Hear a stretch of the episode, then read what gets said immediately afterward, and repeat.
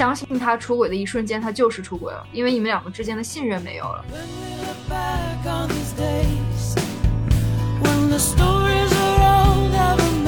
那个前男友只知道，到了这个时间段了，我就要结婚了，就该结婚了。他在相处之中存在的问题太多了，他可能只是符合世俗意义上的所所谓成功男人的形象吧。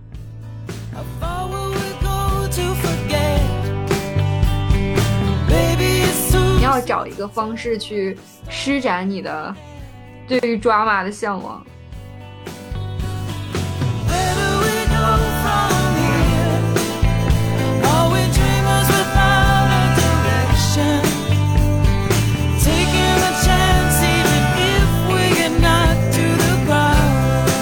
大家好，欢迎来到该说不说，我是整个樱花季都在隔离中的二狗。动物园，动物园，啊，好的，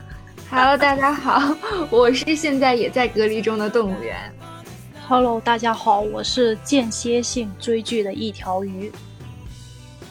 嗯，为什么动物园也在隔离中？你现在是在北京还是在上海？我在北京哎，我北京也隔离吗？啊，因为我家之前不是放放寒假了嘛，然后我就回家了。但是我家那边有了疫情，可是我又不得不回京回北京来排我的戏，然后所以我回北京之后就是要隔离居家十四天。我现在就每天也是腾讯会议在排戏，大家都在排练室里面，然后给我开视频这样。原来这样也可以。对，超好笑的，就是我就像那种电子宠物一样，就每天放在屏幕上，然后所有人进来都到屏幕前跟我打个招呼，然后他们去，比方说窗外今天看到了一只小猫，然后他们就把我抬起来去 窗外看那个猫。感觉像是什么，就是 AI 的视角一样。对对，我现在就能理解那种，假如说你养那种什么 Touch Bar Pet 之类的那种电子宠物，他们会是什么心情？就是这样。说到说到电子宠物，我也想到我昨天看了那个看了那个 Turning Red，就是呃翻译过来是《青春变形记》，就是石之宇导演、对今年拿了奖的那个。我看了，我看了，耶，对它它里面不就是有就是千禧年的电子宠物吗？哦，我我小的时候也养过，对的对的，就是死了，我好伤心。对，就是最后把他妈妈的那只熊猫封印在那个他的电子宠物里面。跟自成。但是我觉得那个电影就是就是能看到有不成熟的地方，但是它很妙的就是终于有在仔细的讨论一下母女关系这码事。对，就我觉得是属于能够给很多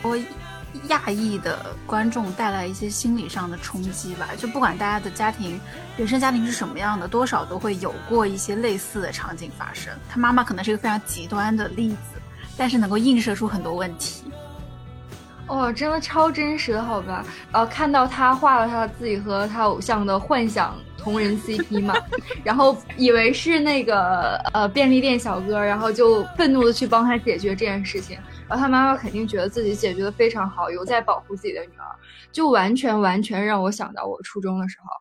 就就就这话说起来，就就显得有那么一丝丝的一丝丝的自恋，但是我初中的时候就是还长得还不错的那种。然后班里就 是追我的男生就还蛮多，但是我真的真的真的就没有什么动心的点，因为他们真的很丑哎，跟爱豆比起来就太丑了。就不一样的。那个时候还沉迷言情小说的好吧，就幻想自己的男朋友应该是什么慕容云海啊之类的，就是完全不会喜欢班上的男生。总会总会有人有一些动向，然后当时就是我们学校属于那种学习竞争很激烈的，然后正好学校新办了高中部嘛，就是通过你每一次月考的成绩，如果你考得很靠前的话，高中部就会跟你签约，你就不需要去参加就是中考，然后再凭成绩录取这样，大家都在争这个机会，然后就有一些男生就也恰好就是初中的时候都是比较爱玩嘛，他成绩就会往下掉一掉。然后他们的家长就会去找我班主任，跟我说是因为我让他儿子分心了，然后就是都怪我，都怪我，是这样。然后，然后班主任就给我妈打电话，我妈就觉得是我的问题，然后她就想去给我解决这些问题，然后就导致事情变得更差了。我后来有一段时间感觉在班里是被女生就是集体孤立的那种。就所以我我后面一直就放不开这个事情，我始终觉得让我妈替我解决问题会让事情变得更差。然后我就在这个电影里面看到这样啊，我觉得好有共鸣啊！你这样讲这个例子，让我突然想到了我们今天本来要聊的主题，就我们今天 本来是要讲《春夜》这一部韩剧。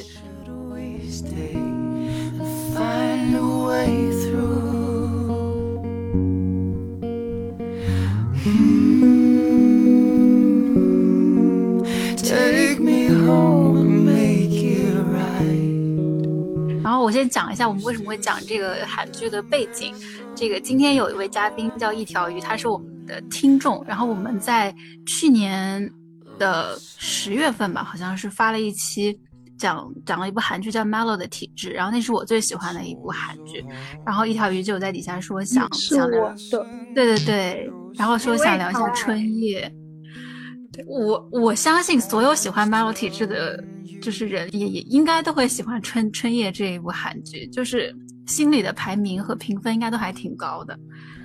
对，然后就是讲到刚刚，嗯，《青春变形记》里的这一幕，我就你给我的那个印象，就是我想到了《春夜》里面女主的爸爸，我觉得他爸爸就是对他的教育就很像是传统亚洲国家的家长对于学对对对于子女的要求，从学业到婚恋，甚至是子子女的教育。都是在 父母的这种关注和强压之下的。嗯，而且我觉得他这个里面的爸爸的那个角色，他还是因为和呃女主的男朋友叫什么我已经忘了他那个名字，那叫前男友好了。今天我他的前男友，他的前男友家里还有一些就是权利利益的纠纷嘛，然后使这个情况激化了。但是往往是这种时候，就你能。揪到这个线头的时候，这个事情才更好解决。但我们生活当中面临的这种来自于父母的观念上的，或者是导致的这种管教，更多他是没有线头可揪的，因为他就是这样想的，他就这样认为，他并不是说故意要对你怎样，他是想为你好，他想希望你能有幸福的人生，反而导致了他对你的这样强压的教育，或者是一种强制性。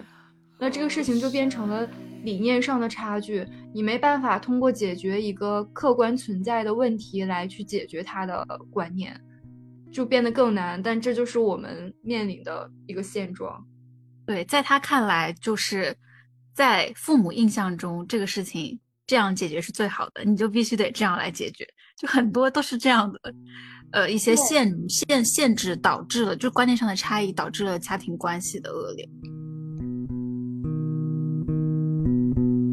It's always the little things that seep into your soul. How can I lie here still awake? 对，就尤其好多时候，就父母在说你哪里觉得就是你做的很离经叛道，或者说你不够符合大众的。概念的时候，他经常就会说一句话，就这句话我已经从好多人的长辈嘴里听到，就是说你这样是不正常的，就是嗯，正常人都不会这样的，就是你你应该怎么怎么样啊？就比方说有一段时间我在上大学的时候吧，就是特别特别恐惧婚姻，就是因为当时看到了身边好多人婚恋非常不幸。就像是这个女主和她的前男友一样，就是感觉条件蛮蛮不错，很合适，曾经也挺喜欢的，然后在一起了，结婚了，后面结局就蛮不好的。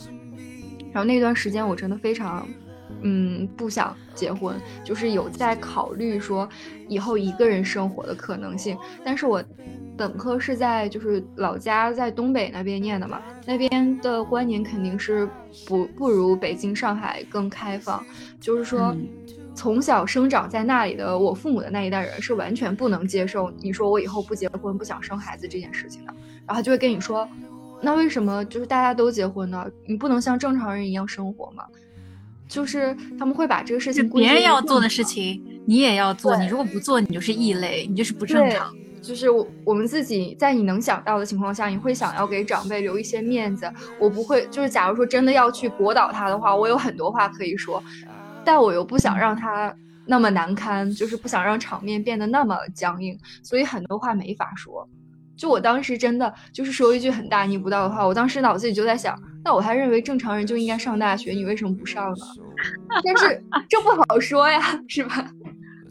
但是我的观点是，我觉得，嗯，从一定程度上，长辈是需要被教育的，但是不是所有长辈都都都值得我教育他。就比如说，我觉得跟我们关系最近的，像爸妈，甚至是爷爷奶奶，他们很多观念是受到他们的成长环境，还有他们的一些生活经历、工作环境的一些限制而固有的，但是不代表他们没有。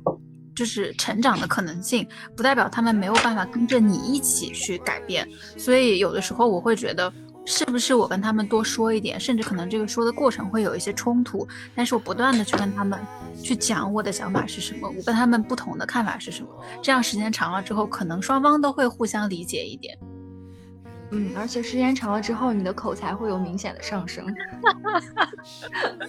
我真的情商变高是吗？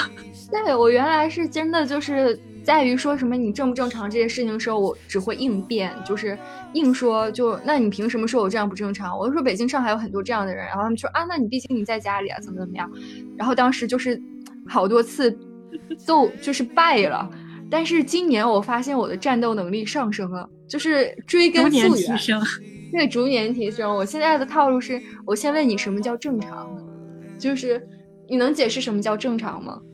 然后如果你说那是所有人，就是周边的人都这样，我说那是不是所有人提供的是一种怎么说呢？外界的眼光，来自于外界的压力。你认为我不结婚会不幸福，或者不生孩子会不幸福，别人会说我什么？那你为什么要加入说我的这个行列呢？你要要为他们添砖加瓦，可是你是我亲近的人啊。就是现在话术已经一套一套，逐年在上涨。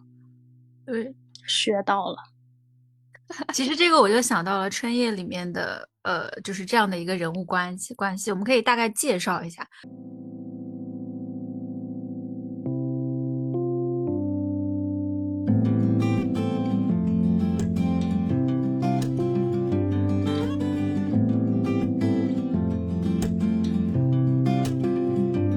春夜，我其实今天在去想要不要拉大纲的时候，还想了一个问题，就是我们怎么样去介绍这一个故事到底是什么样的一个故事？因为类似于像春夜，或者是请吃饭的漂亮姐姐，或者说是 Melo 体质，你要是拉一条很明确的主线，或者说是一句，就是拿一个，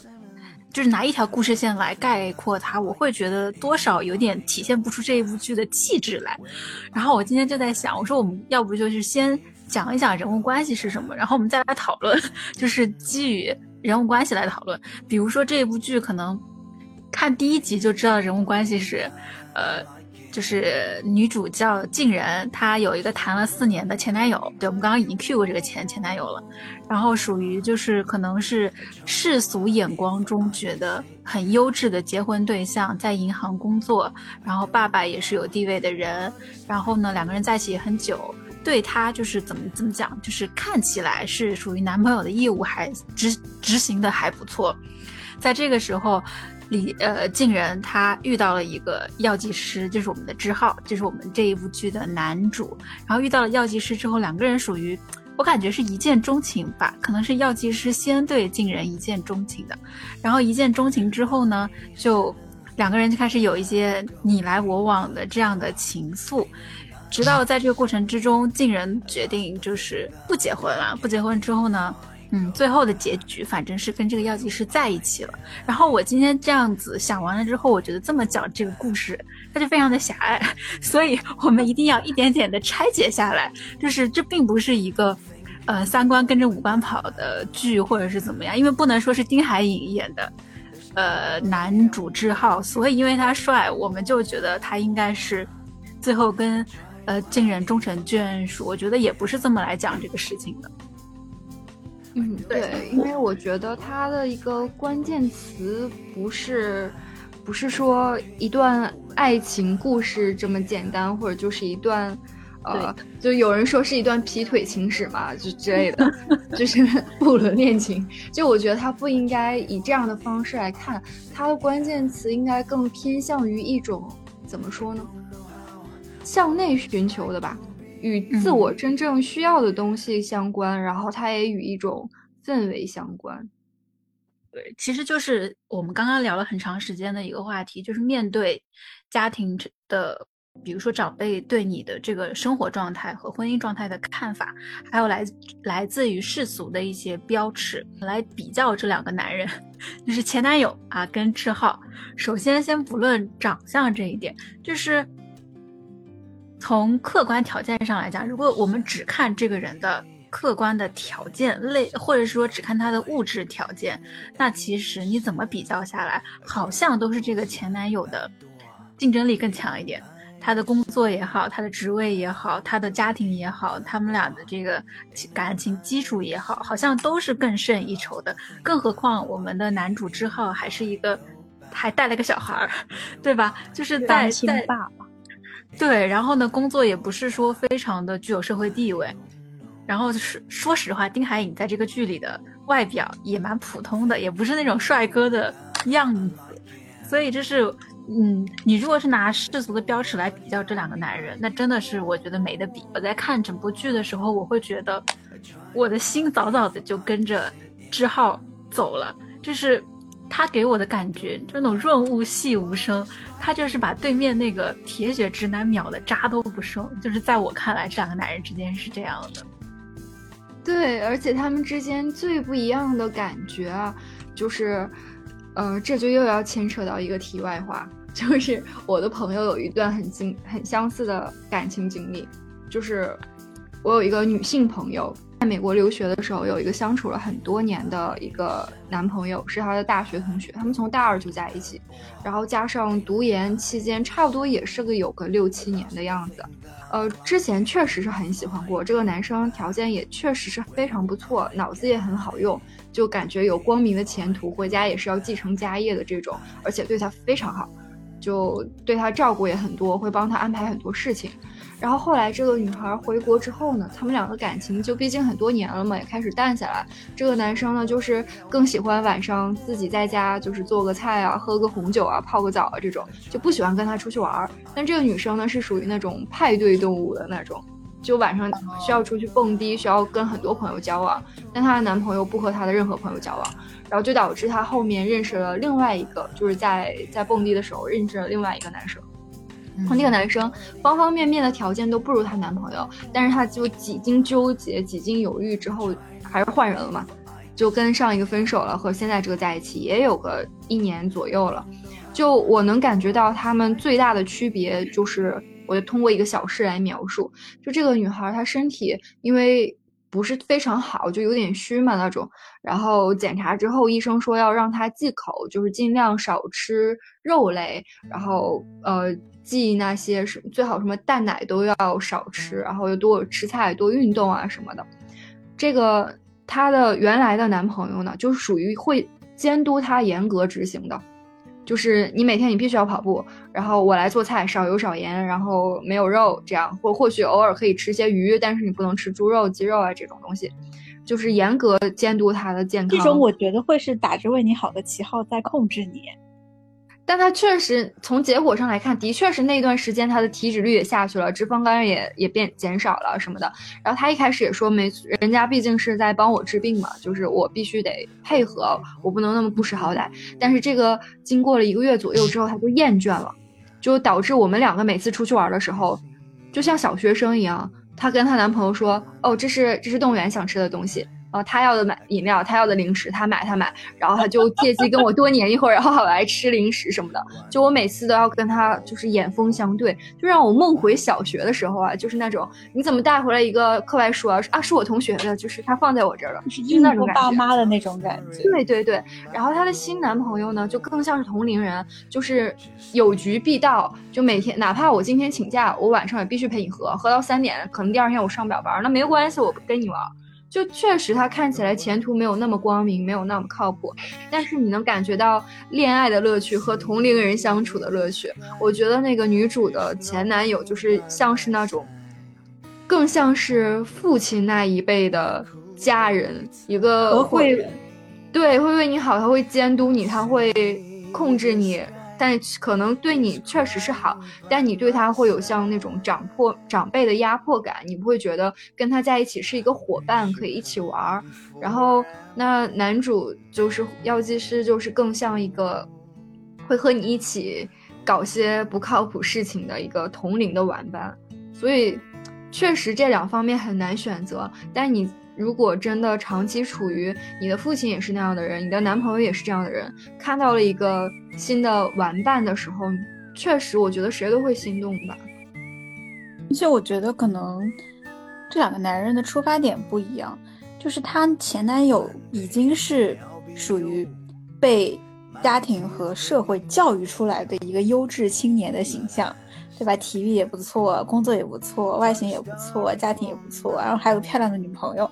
就是她男朋友已经是在就把自己很好的标在了这个池里面，所以他会，呃，就是他的出发点全都是我们俩应该怎么样，我们俩应该好谈了这么久，应该结婚了，然后我们俩应该就是要怎么样去规划我们的生活，或者说是情侣应该怎么样，或者是未婚夫妻应该怎么样，但是。药剂师就是志浩给我的感觉是，他更在意女主想怎么样。就是你饿了吗？那我们去吃饭。你心情不好吗？那我陪你。你今天想这样想那样，那我都关注你的情绪是怎么样，然后我来决定我们应该干呃，然后由你来决定我们应该干嘛，而不是说我认为什么样对我们来说是最好的，所以我们一起去干。我觉得这种在在情侣里面是蛮蛮微妙的。就是一个差差距吧，因为其实像现在我我我年龄比较大嘛，就是 我们其实挺多，没有没有没有，就是比你们还是大一点点，就是会有很多同龄人，就是在情侣关系里面，因为很多都会涉及到谈了很长时间，或者说是可能也是进入婚姻了一个状态，就会变成两个人。的经营感非常强，在在关系里面，比如说我们呃今年小家的目标是怎么样，我们今年要达到一个什么样的目的，甚至说还有很多单身的呃男孩女孩会涉及到我想要在。某个年龄段，比如说我想要在三十岁的时候达到一个什么目标，然后我想要在三十五岁怎么怎么样，我想要在四十岁怎么样，所以我就要去找一个什么样的人来跟我一起实现这个目标。就是我觉得其实现在的城市里，或者是现在的社会上，其实挺多人对于伴侣关系的需求是这样的，只是说可能这样的一个情感需求并不是我们女主和男主想要的，所以。所以他们才会，就是女，就是女主静人才会对自己的这一段即将结婚的恋爱关系非常的怀疑。所以我觉得，即使没有男男主志浩的出现，他还是会分手，他还是不会结婚的。就他已经发现问题在哪儿了。对，我觉得就是在剧里面，我看到她跟她前男友都是每每一回都是在车里面的对话，然后就给我们就给我感觉他们两个的一个。节奏是不一样的，就他们要不在车里，要不就是她前男友跟兄弟吃饭，把她叫过去。我觉得这个很我很厌恶这种行为。然后就是没说上两句就会吵起来，然后就是非常的厌恶，感觉他们对这一段关系就是一个想结婚，另外一个不想结婚。但是她前男友其实不太知道他们就是。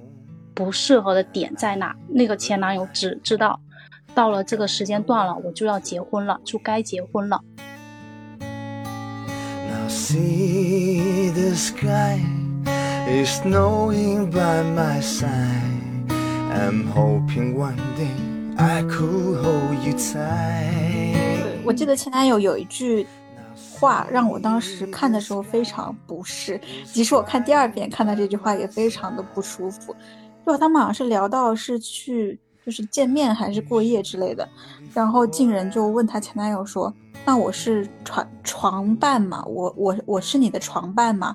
然后他前男友说的是：“情侣之间有这个要求过分吗？”然后我就会觉得这个男的可能真的就不会去考虑这个女生到底要的是什么，或者说他当下的情情绪感受是什么样的，就。我为什么在前面介绍的时候提到这个人是铁血直男？因为跟跟男主比起来，前男友其实他在相处之中存在的问题太多了，他可能只是符合世俗意义上的说所谓成功男人的形象吧。因为因为我最近在排的那个戏，它也和就是呃亲密关系比较相关嘛，所以最近一直在研究这个问题。我就是隐隐约约的，就是感觉啊，也可能是我之前有听过这个理论，就是说，我感觉人对于新的一段关系，尤其是恋爱关系，他总是逃不脱自己已知的关系，比方说是父女、母女、父子，就是这样的关系的一段一段一个亚种吧，像是这样的感觉。然后我觉得，呃，她的前男友和女主的关系就更像是父女那种，她前男友已经完全把自己社会化了，就是提前迈入稳定的中年男人那一那一类型。然后这些人的一个特质就是说，你是我的女朋友，然后我我是把你划分入我的人生的一部分，这样。是你作为我的女儿，你作为我的女朋友，你应该是一个什么样的女儿，是一个什么样的妻子，是这样的一种感觉，属于是你要符合我的人生规划，但并不是说像那种我们作为两个独立的人，然后我们在相处，我允许你有和我想法不同的地方，然后但我们可以去磨合，可以是求同存异，它不是这样的心态。所以说，就是我觉得，尤其在女主已经有了一个强势的父亲之后，她可能会更加迅速的能够接受这样一段类似于父女的恋情，她会很容易适应。但是，人所追求的自己的伴侣，往往是和自己的异性、异性呃异性长辈，就是。父母当中和你异性的那一方，对，就是他的外在与你的父亲完全不同。比方说，你父亲是个沉稳的人，你会被一个非常呃跳脱的、浪漫的、激烈的一个人吸引。然后，但是他的内在和你的父亲本身有相同之处，就是道理。对我有看过这样的一个理论，所以说我觉得。嗯，就是药剂师就是这样，他表面上是和他的父亲和他的前男友是完全不一样的人，他更温和，然后更听从你的想法，但是底层上他们是有相似之处的。嗯，说到温和这个，我突然想到，就是女主去跟他爸，就是他爸知道他跟他前男友要分手，还是说不结婚了，然后去找他爸摊牌那一段。然后他爸问他想要找一个什么样的人，然后他就说温暖的人，就就可能他那个要那个男主其实是能带给他一种就是无论是情绪啊情感上的需求，还就是会比他前男友要多很多的，所以我觉得温暖的人好贴呀。对，不仅能带给女女主，我觉得是也能带给我。就我看这个剧的时候，每一次感觉女主在家里，或者是跟前男友受了委屈，然后在跟呃药剂师有一些交流的时候，都能被治愈到。就可能，比如对，就比如说我作为一个观众带入进去，我前前五分钟还特别特别的生气，到了后五分钟我会觉得好幸福哦，就是会有这样的情绪波动。那如果是这样的话。就是这个选择并不是一个困难的选择，因为你跟着心走就可以了。谁能让你开心，谁能让你舒服，这个就很明显了。是这个道理。对，就是一个提供情绪价值的人，还是很重要的。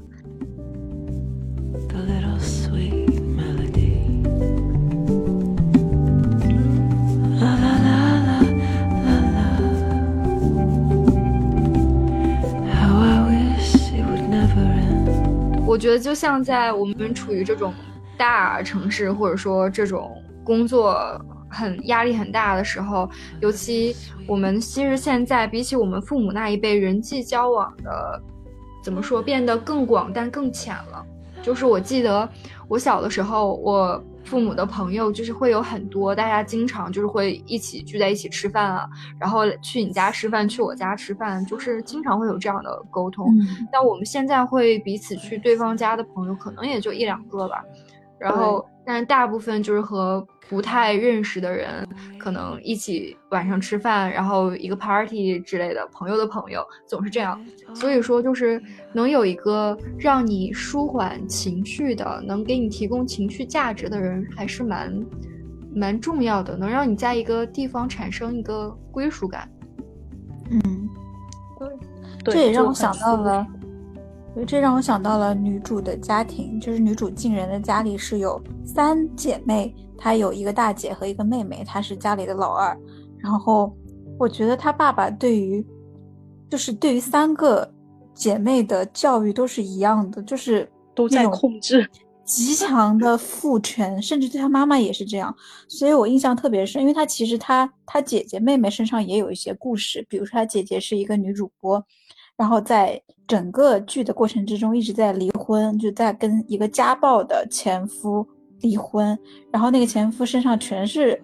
劣质的品德，就是全是问问问题，比如说家暴，然后叫什么？借贷骗人，生意不顺，然后道貌岸然之类之类，在我看来，就是一个男人身上最最不能忍受的品质，在他姐夫身上全部都有。然后他姐姐因为还是有一定的社会地位和和呃影响力吧，因为毕竟是女女主播，特别是在韩国那个地方，所以其实结离婚还蛮困难的。然后还有他妹妹是之前好像是在哈佛还是斯坦福，就是在一个非常好的学校。然后因为也不想读，就退学回来。一开始还不敢让他爸妈知道，就是他们其实家里的三个姐妹都在做一些挣扎、束缚、摆脱困境，然后寻找自己的这样的一个动动作，在这个过程里。对，然后我就记得有一幕非常让我印象很深刻的是，好像是最后一集吧，还是倒数第二集，就是，呃，男主带着他的儿子跟。女生家里人见面的时候是三个姐妹一起和妈妈，然后跟这个男主见面的。然后他们坐在桌子上吃饭，整个画面非常的和谐。然后我想到说，他爸不来真好。对，当时他姐好像怀孕了，当时，对对对，怀孕了就更难离婚了。哦，对，哎，其实，在剧里面我还想着说，就是会不会刻画说她老公有一个什么其他不好的下场，最后他不家暴她吗？然后有留下一些证据，但其实，在剧里面其实就点到为止了。对，就还是会有很多束缚。你看她姐姐一开始各种被打，甚至去诊所找她前夫离婚的时候，就是还要。让那个前台出去买东西回来，然后就是几分钟的差，就是就有一个时间差，然后前台可以回来救他。就是我觉得这种就真的还是属于那一种传统心理上，我家暴我不敢让别人知道我在被家暴的这种心态。不得不承认，虽然说我们现在都在。互联网上去呼吁很多事情，去为很多受害者发声，然后去教育广大女性说家暴只有零次和无数次之类之类的。但其实真的发生在很多人身上的时候，他可能一开始并不会选择为自己去反抗。没错，那这样看来，整个戏其实是一种在反抗父权的感觉。因为的前男友确实也是很很父权的一个化身了。是的，是的。而且前男前他的前男友每一次跟姐夫在外面吃饭去商量怎么去把这个婚事推进下去的时候，我都很恶臭，就是我心里会觉得很厌恶。对，就是觉得你都我一切都可以安排，你只要听着就好了，服从安排。对，就是还能有什么把戏？只要你给我贷款。贷款，对他的前男友、他的姐夫、他的爸爸和他前男友的爸爸，就是这里面的四个男性角色，真的是有把他们俩的婚事当做一个项目去去经营的，就项目管理。对对对，有有一处就是他不是提到女主不对，女主的前男友他爸就是经常会拍她嘛，就是会调查她。但是后面几后面几集的时候，我记得有三次女主是单独去见前男友他爸的。我记得当时他爸见完之后，第一第一次见完之后，对女主的印象突然好感度对蹭蹭蹭的加，有好转的。对，但是没什么用了。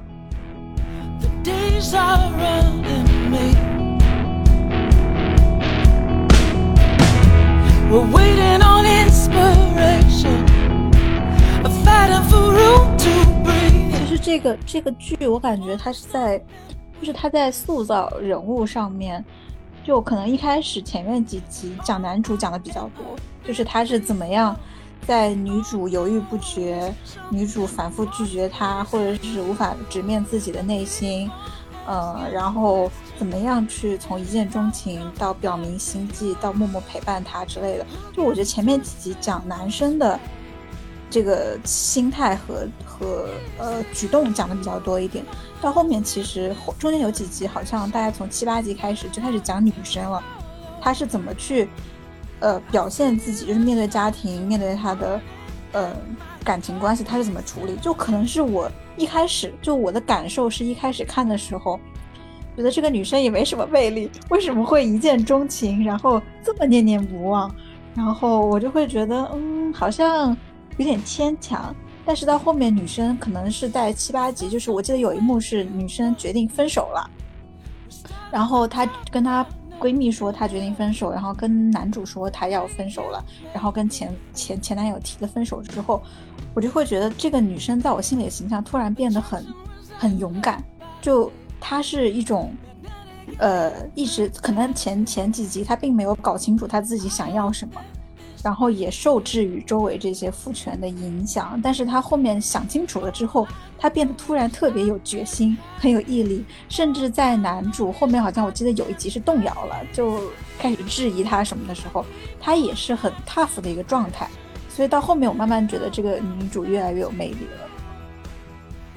嗯，对，尤其她不是那种标准的，呃，我们传统意义上那种美女。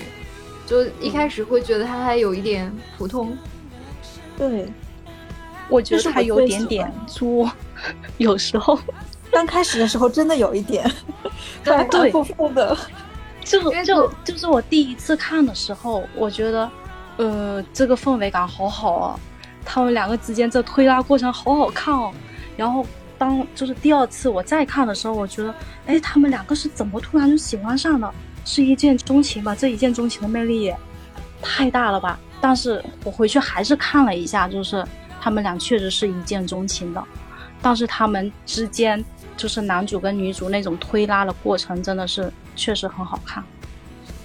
哦，我第一遍其实在看的时候，反正这种就呃比较慢的剧嘛，我都是当下饭剧看的。就之前前几集都没有很注意，就是看着惯随着惯性一直在往下追，对，觉也是后面才逐渐开始比较往心里去的这两个人物还有整个剧情，因为前面那个女主就是在尤其在一二集的时候展现出来很多感觉，就是莫名的感觉她很不耐烦，她有怨气，对对，就是她跟她男她她跟她前男友相处的时候。就特别的不耐烦，就是没有耐心。但是对所有的人都有怨气，对，他就对什么都很很有怨气。他遇到男主的时候，他那个就不太一样哎，感觉。确实，就是这个变化是很。一点一点显现出来的，对，在它后面很显现的时候，我才开始真正的有一点抓住，然后我才会想这个剧到底讲什么，因为它真的需要你仔细思考，你才会发现这是一个人，呃，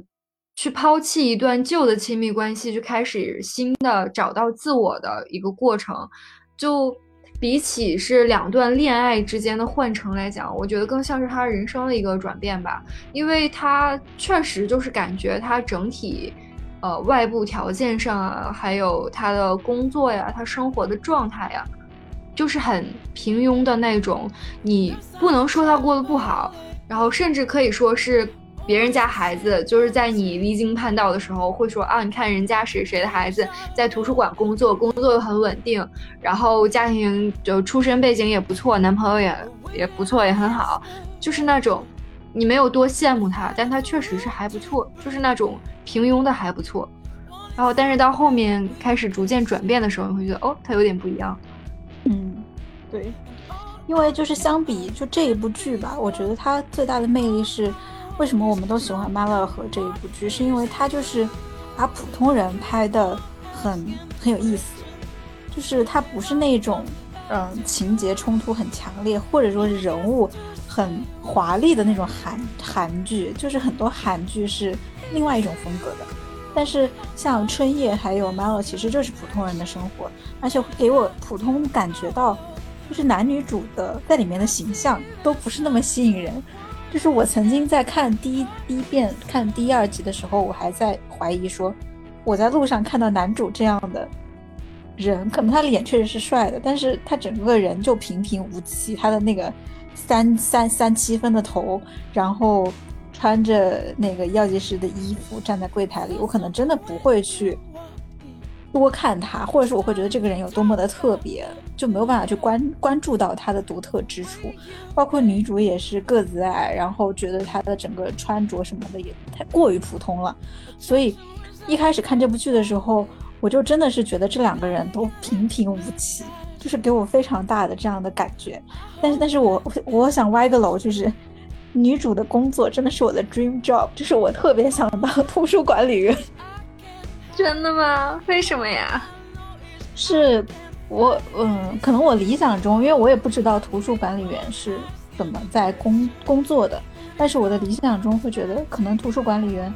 他有很多时间去呃整理书籍，去去归类，然后去策划一些呃书籍的选品啊，或者是一些图书馆的活动之类的，会让我觉得这是一种 inner peace。就可能每天工作都很平静，就没有那么多跌宕起伏的事情发生在你的职场里。那确实，但就是感觉怎么说呢，是一种不断重复的工作。嗯，对。我觉得这也是女主想要跳脱出来的一个很重要的原因，因为她的工作也没办法给她更多的激情。对对对。就是我就是一直觉得，就是人的精力总要用在某一个部分。有的人是工作很很很很重复、很普通的、按部就班的，然后他一般这种人就是感情生活会跌宕起伏。然后有些人家庭非常稳定，但是他在工作上就是挥洒热血的那种，就是总要找一个方式去施展你的对于抓马的向往。啊，对的，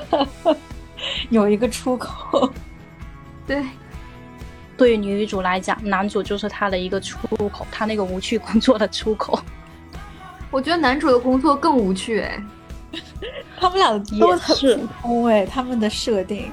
对，一般来讲，韩剧的标配就是跟他们同款这种类型的，至少应该男主是一个医生。每天外科手术那种惊心动魄，有一些职业抱负。然后女主呢，应该是一个什么电视剧的策划，比方说 Milo 体制的那种，什么综艺的策划，对，编剧、小说家、画家，像这样的职业，就感觉哦，有一个梦想在追求。但是我觉得他可能。也是这部剧的重点吧，他把这些外部刺激全都去掉，就可以和他们职场戏相挂钩的全都去掉，就只在意这两个人内心的转变和这个情愫的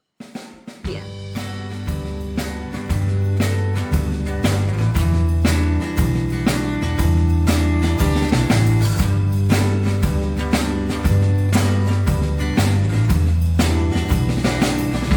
点。就是我感觉他这种普通都体现在一些细枝末节上面，比如说他们吃饭的餐厅也不是多么好的餐厅，因为大家看韩剧就知道有一些韩剧真的整个场景都非常的 fancy，然后但他们在里面也没有，基本上就是那个公寓啊，然后路边。然后一些那种聚餐的或者是街边的餐厅之类的，不然就是大家工作的场景和家里，就是非常的普通，但是又会让你觉得好像普通人的生活也就是这样，大家的生活也不是说每天都那么五光十色的。所以，就是它细枝末节上，真的是能够打动到像我这样的普通人，会觉得好像真的是在做我们身边的故事，好像这这这两个人就会是我们朋友之中会有的那样的感情。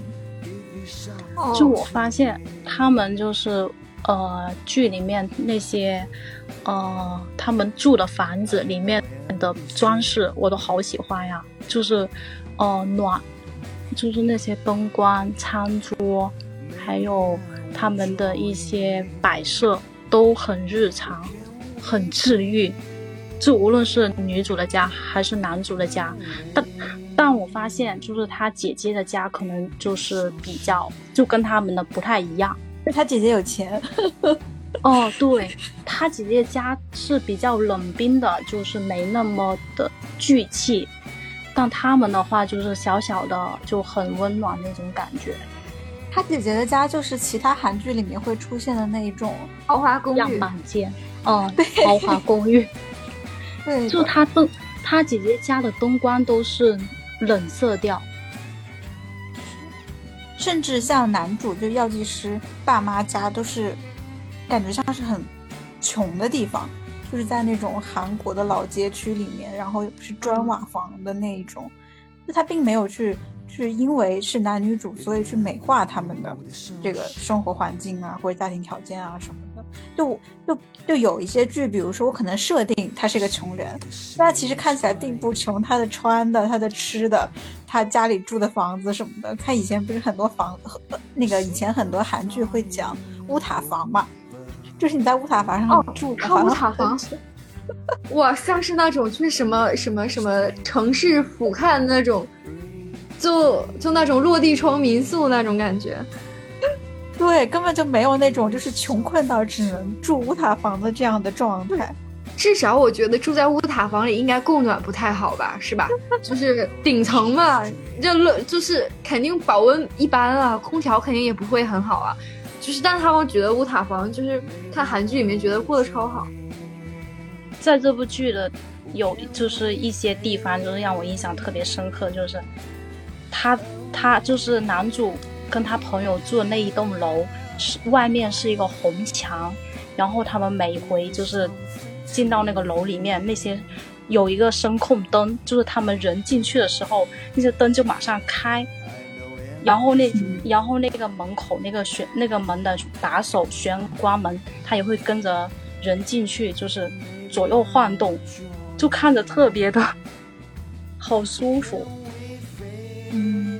哦，然后之前有一段时间看这个剧的时候，就还在持续的看的时候，觉得啊好治愈啊，这就是爱情吧，好向往。然后看完了之后觉得，啊，这。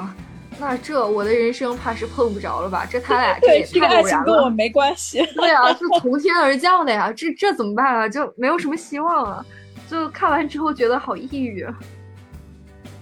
其实看的时候，确实他的细枝末节让让我们感觉就是非常的治愈。除了刚刚说到这些，我为什么这两天？因为在我们群里讨，就是我们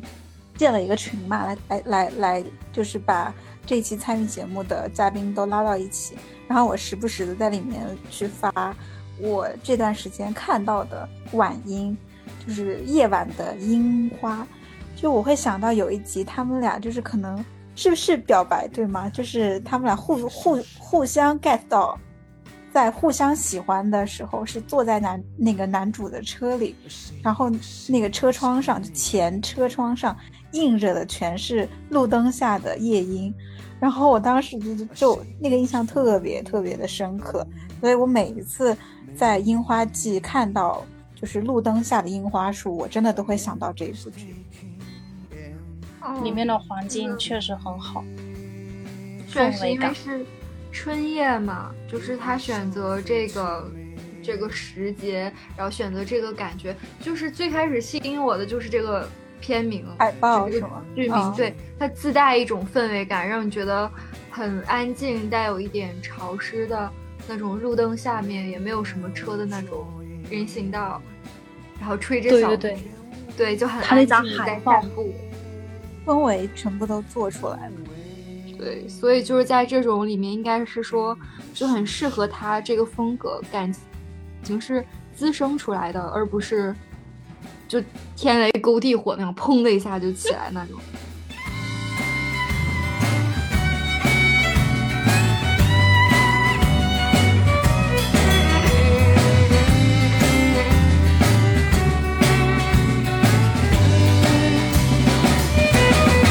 要是我们看过太多天雷勾地火的剧，所以我真的是够 累了，累了累了。就是当时。我记得他是不是和顶楼同时期的来着？好像好像比顶楼要。他跟那个，他跟《天空之城》是同一个时期。哦，对，《天空之城》，《天空之城》他们不是动不动就是桌面清理嘛？桌面清理大师。然后每天他们他们喊的我就是脑子在嗡嗡响，我后面都没有看下去，因为我觉得实在是不行了。我生活里神经已经太紧张了，然后我看剧还要让我这么紧张。就我当时其实最最被这个剧吸引的就是它那个海报，它的整个剧的样子。反正因为当时是在韩剧 TV 上看嘛，然后它那个海报就是樱花，就是夜晚的樱樱花，然后是那个片名。我就觉得，哦，那这部剧的气质可能是可以慢慢看的，我就去看了。然后真正把我留留住，能够一直看这部剧，特别是在前面几集，我感觉女主很作的时候，我还能继续坚持看下去，是因为它里面的歌真的太好听了。嗯，对，配乐确实，而且也确实很有氛围感。对，就很多韩剧的 OST，比如说像之前鬼怪的。呃，配乐，然后还有像什么《继承者》啊，就是这种经典韩剧的配乐，其实可能我看的时候我会呃听一听，然后后面是只有为数不多的几部韩剧的呃 OST，我会一直留在我的呃播放软件里面，然后什么时候循环到它听，我也不会想要去把它切掉。一个就是这个里面的那个 No Direction，就是在我心里它是战歌，就很多嗯都市剧。它里面不都是会有那种，就是有一些 BGM 给你一种战歌的存在。就每当男女主之间那种情愫开始流转起来，你的心开始荡漾的时候，这个 BGM 就会响起来。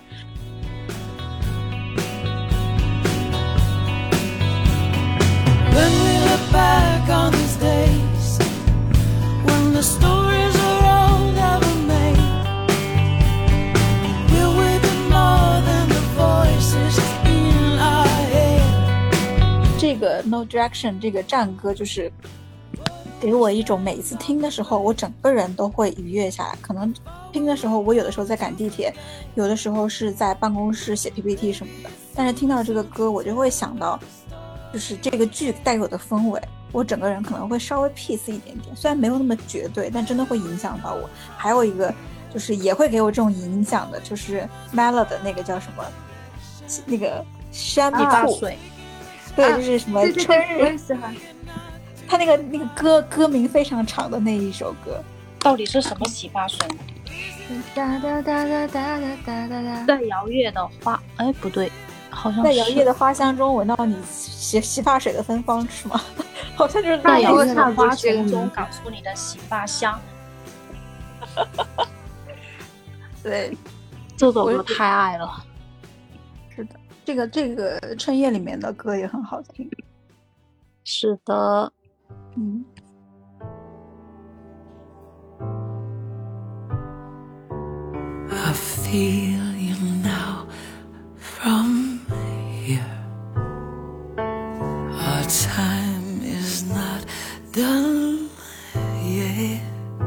说到这里，其实有一个命题是。我之前有写在备忘录上，但是我在想，我们还是可以再聊一聊，就是爱与背叛这个命题。因为说实话，这个剧还是存在一定的伦理纠纷。就是你看弹幕是能够 看得出来的，就是我们虽然是，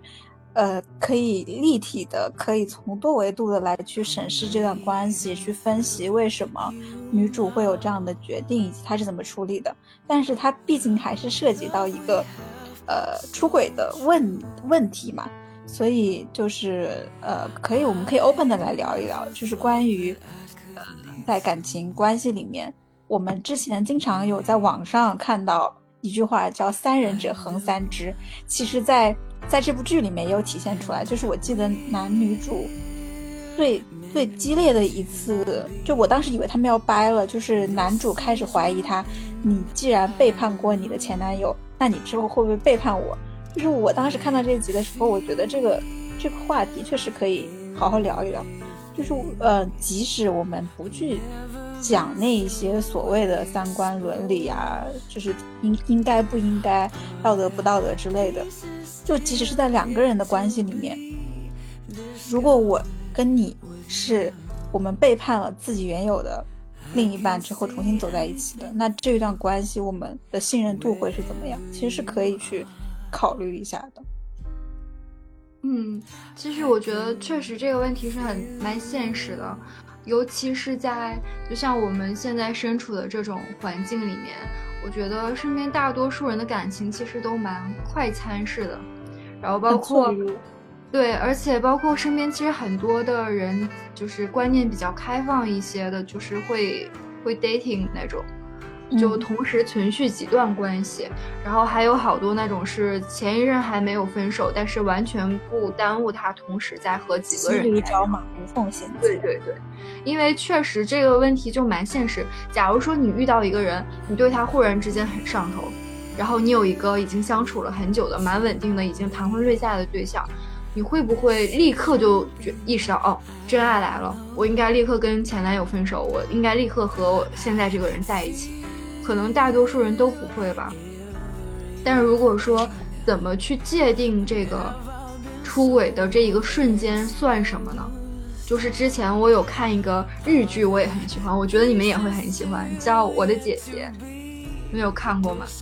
没有，没有耶，可以接下来看。男主角是山野遥亮，但是他更到第七集，不知道为什么好像就没有搜到新的。他也是一个非常非常慢的，就是这个弟弟寄寄寄居在他姐姐家里，然后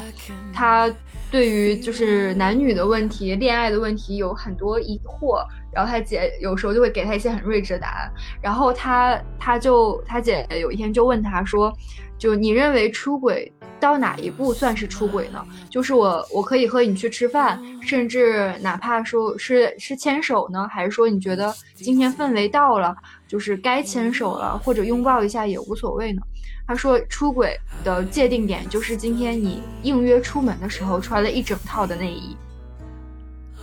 然后我有时候觉得他说的这个也很妙，对，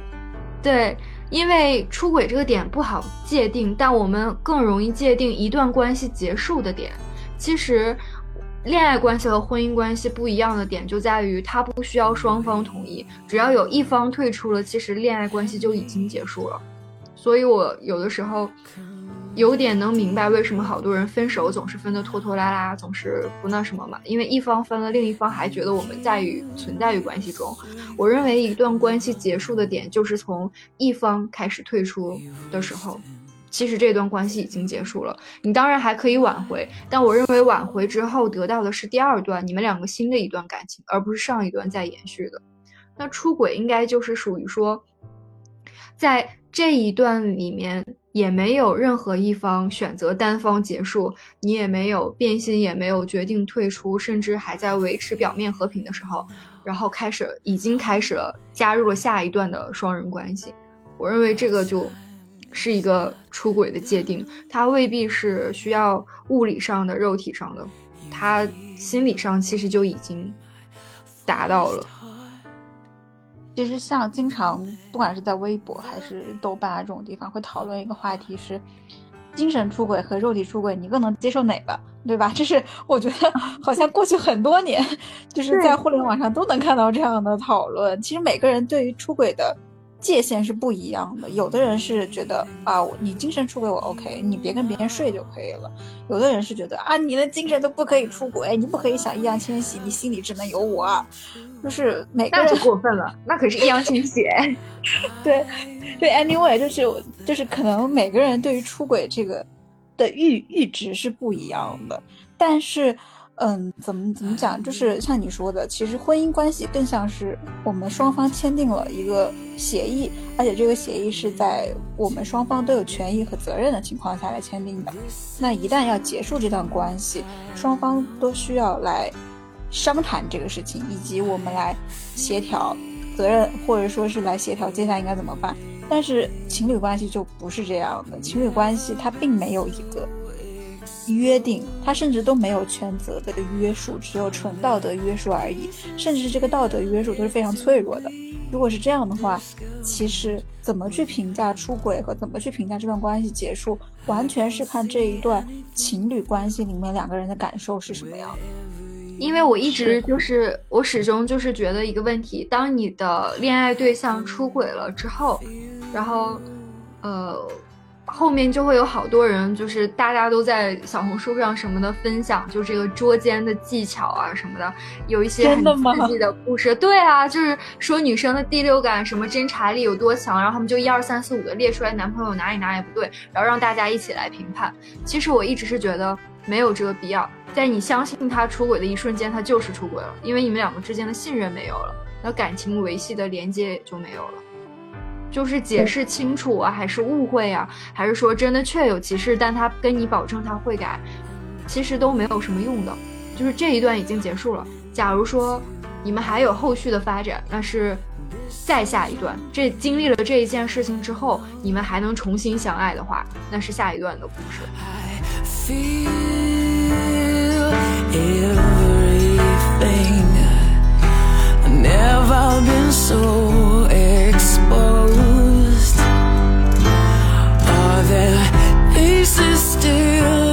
To be discovered with your love. I can see anything through. 这也是我当时看到那一段剧情就是男主开始怀疑他你未来会不会背叛我这件事情的时候我非常的慌慌张。作为一个观众我很紧张我觉得这两个人要要要掰了。就是这两个人可能会因为这种可能在基因里在他们这段关系基因里就存在的一个问题而掰，所以我当时其实特别紧张的，呃，后面 anyway 反正还是就是和好了，走到一起了。但是我觉得还是会存在你刚刚说的一个观点，就是他们可能接下来的那一段就是一段新的关系了。在这次争吵之后，是因为其实我觉得是不存在挽回这一码事的。因为两个人就是感情，虽然说我我也没有什么资格讨论这个恋爱关系，两个人男女关系，我应该是最没有发言权的人。但是就是理论总是搞得很明白嘛，只是实践上差了一步。就是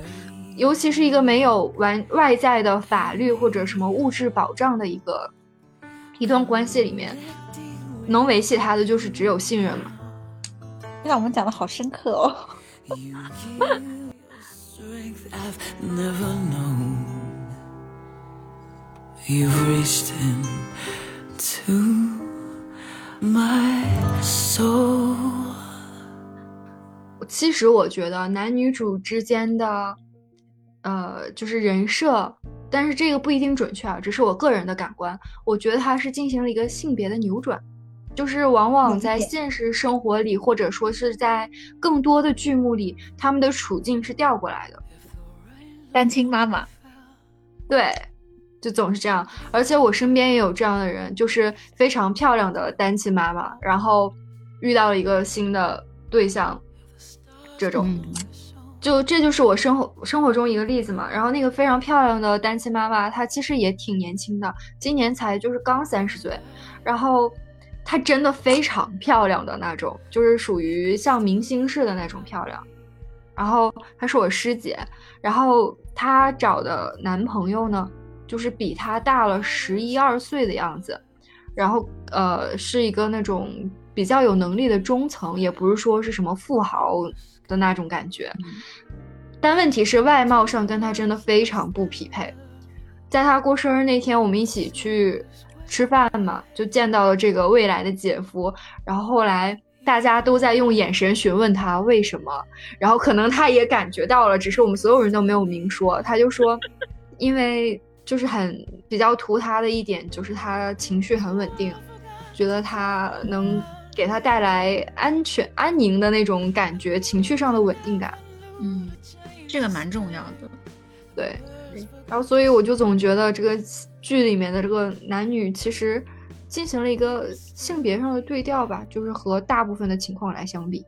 我一开始看的时候也会有这种感觉，是这个男生的客观条件在韩剧里面真的算不好的。就是说白了，就你如果是安在一个女生身上，比如说，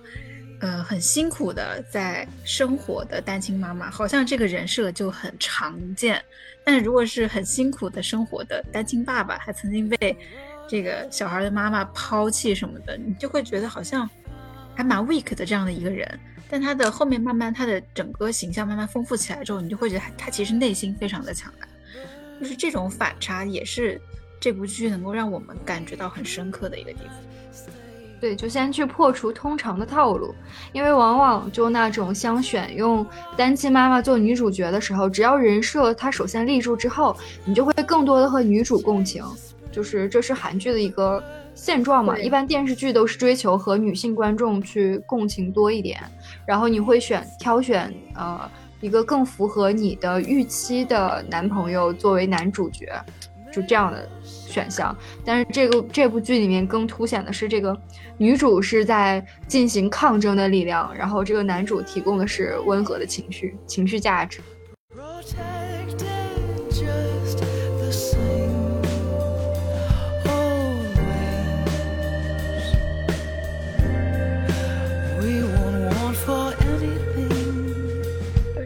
我刚刚正好上豆瓣看了一下，这部剧在豆瓣的评分有八点四分，还是挺高的。确实很高，对的，它是有个分类是二零一九评分最高韩剧剧集第九名。哦，二零一九的第一名是《浪漫的体质》。哦哦，真的假的？